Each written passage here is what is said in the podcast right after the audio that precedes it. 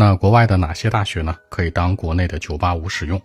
是这样的，大家一定要说 QS 排名的话，其实吧，QS 全世界排名前五百的都能够当985来用。但如果一定要说认可度的话呢，其实呢，欧美国家不是特别多。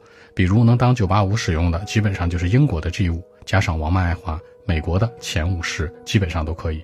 然后呢，加拿大就是前四，澳洲的话呢比较难讲，有一点点复杂。还有再说亚洲的话，新加坡那两所，新加坡的南洋理工和新加坡的国立大学，以及呢咱们国内香港前三嘛，今年比较卷，香港前五就可以了，都可以当985来使用。如果大家一定要问到欧洲小众国家的话，有如下这几个，实力跟985差不多的。首先呢是瑞士，瑞士的苏黎世理工和洛桑理工这两所学校是 OK 的，还有像荷兰的阿姆斯丹以及代尔夫特这两所也是 OK 的。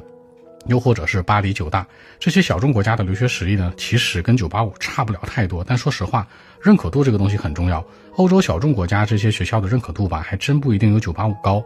所以呢，一定要说认可度的话呢，那就看每个人的一个倾向和需求认可了。微信 b 一七六九三九一零七。